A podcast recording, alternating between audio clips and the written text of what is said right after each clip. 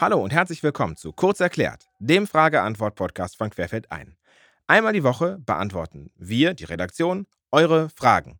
Wenn ihr auch mal eine Frage einreichen wollt, dann schickt sie uns unter kk.querfeldein.de. Bevor wir jetzt zu unserem Thema kommen, möchte ich mich noch bei all unseren SupporterInnen bedanken, die jede Woche und jeden Monat dieses Format überhaupt erst möglich machen und all die anderen Formate auch. Denn wir sind ein unabhängiges Medium und ohne euch wäre es nicht denkbar, das alles umzusetzen. Falls ihr Querfeldein noch nicht unterstützt, es gerne aber machen wollt, dann geht auf die Seite von uns und schaut rechts nach dem großen steady.de-Button, klickt darauf und dort könnt ihr dann ein Community-Mitglied werden und uns unterstützen, damit wir auch in der Zukunft diese Formate weiterhin für euch erstellen können. Vielen Dank dafür, ohne euch würde es nicht gehen. Jetzt aber zum Thema.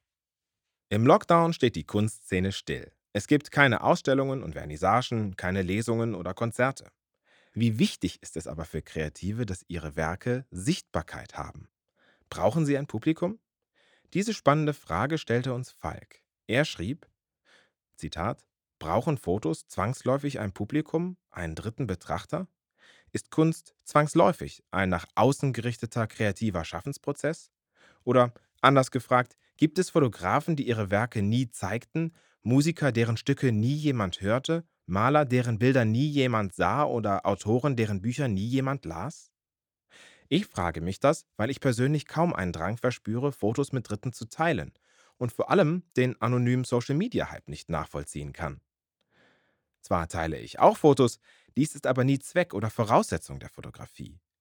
Ist das Kunstschaffen nicht vielmehr ein Prozess der Selbstverwirklichung, ein Mittel, sich selbst zu finden und zu erfüllen? Zitat Ende. Es liegt in der Natur der Sache, dass wir von Menschen, die ihre Werke nicht veröffentlichen, auch kaum was wissen, ist ja klar. Aber hin und wieder passiert es, nämlich dann, wenn im Nachlass Manuskripte oder eben Negative gefunden werden.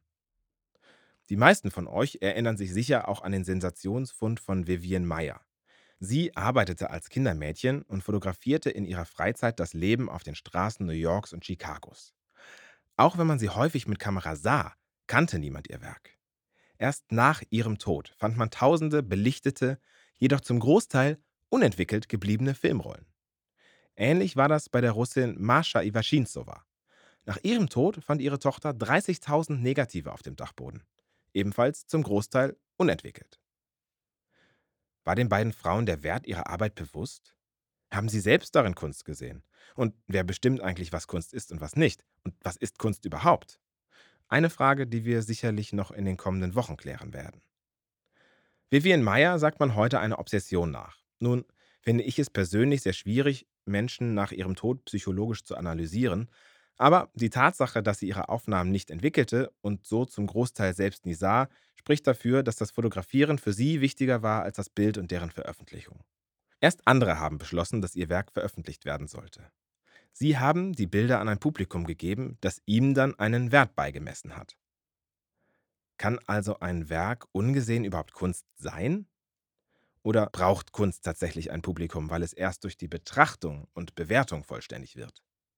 Ich würde sagen, wenn ich etwas mache und sage, das ist Kunst, dann ist das für mich Kunst. Es hilft nur niemandem, weil sonst keiner erfahren kann, was ich an dem Kunstwerk habe. Und damit möchte ich auf einen kritischen Punkt kommen. Im Theater spricht man zum Beispiel von Eindruck und Ausdruck. Der Betrachtende, also der Zuschauer oder die Zuschauerin, bekommt immer einen Eindruck vom Ausdruck des Schauspielers. Kunst ist auch eine Form des Ausdrucks. Und ebenso wie im Theater ist dieser Ausdruck auch in der Kunst ein Mittel zur Kommunikation. Diese Kommunikation besteht zwischen dem Kunstwerk und dem Betrachtenden. Das kann natürlich ein Dritter sein, so wie Falk es fragte, also jemand, der das Kunstwerk nicht kennt. Genauso gut kann es aber auch ich selber sein, der Künstler. Und auch ich selbst kann etwas von meinem Kunstwerk lernen, es interpretieren oder es analysieren. So wie es zum Beispiel häufig in der Kunsttherapie der Fall ist. Daher ist meine Antwort auf Teil 1 der Frage eigentlich recht klar. Es braucht keinen Dritten, um ein, ich nenne es mal, Ding zur Kunst zu machen. Es braucht nur jemanden, der das Werk als solches erkennt. Das kann also auch ich sein. Um auch den zweiten Teil der Frage zu beantworten, möchte ich etwas näher ans Leben rücken. Lasst uns ganz pragmatisch werden. Wir leben im Kapitalismus. Und auch KünstlerInnen müssen ihre Miete zahlen, etwas essen oder Materialien für ihre Kunst kaufen. Professionelle KünstlerInnen sind in gewisser Weise gezwungen, ihre Kunst anzubieten und sich ein Publikum zu suchen. Ganz einfach, um zu überleben. Und dann ist da diese Sache mit der Anerkennung. Soziale Anerkennung ist ein Grundbedürfnis. Die Erfüllung löst in uns eine Art Zufriedenheitsgefühl aus, das wir glauben zum Leben zu brauchen. Oder, auf die Medienwelt angewandt, unser Gehirn belohnt uns mit Dopamin, wenn jemand unserem Foto einen Like gibt. Wir können uns nur fragen, wie abhängig wir uns von diesem Glücksgefühl machen wollen und ob wir unsere Dosis Anerkennung nicht auch durch anderes äh, als durch unsere Fotografie auffüllen können. Finden wir Anerkennung in anderen Dingen, sind wir weniger abhängig vom Publikum in der Fotografie. Wenn wir also sagen, das Like ist mir nicht wichtig, dann ist es das auch nicht.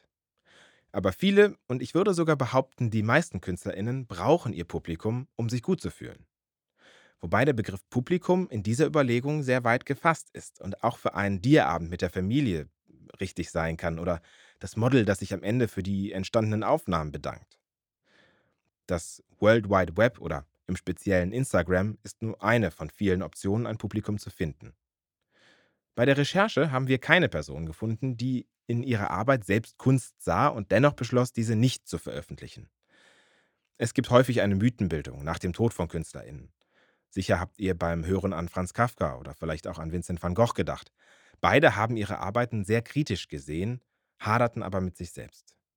Aber sie hatten Ausstellungen bzw. Buchpublikationen und äh, sich in der Folge auch mit anderen Kreativen und Interessierten ausgetauscht. Viele KünstlerInnen, die erst nach dem Tod bekannt wurden, waren ihrer Zeit weit voraus. Ihre Arbeiten wurden eben nicht zu Lebzeiten von der Kunstszene als Kunst wahrgenommen, das bedeutet aber nicht, dass sie kein Publikum gesucht hätten. Hätte Vivian Meyer ihre Fotos in den 50er Jahren jemandem gezeigt, hätte die Person darin vielleicht etwas Besonderes gesehen? Hm, sicher nicht das, was wir heute sehen, in einer Zeit, in der wir die Straßenfotografie als Kunstform wahrnehmen. Und diese erstaunliche Geschichte des Archivfundes tut sicher auch sein Übriges dazu. Kommen wir also zur Zusammenfassung. Im Generellen kann man sagen, ja, Kunst braucht ein Publikum. Zum einen, um die Schaffenden zu finanzieren und zum anderen, um ihre Motivation hochzuhalten. Und am Ende vielleicht sogar, um überhaupt als Kunst zu gelten. Wobei, da sind wir sicherlich differenzierter Meinung. Das kommt demnächst. Wie seht ihr das? Teilt gerne eure Gedanken zur Frage und zu unseren Überlegungen.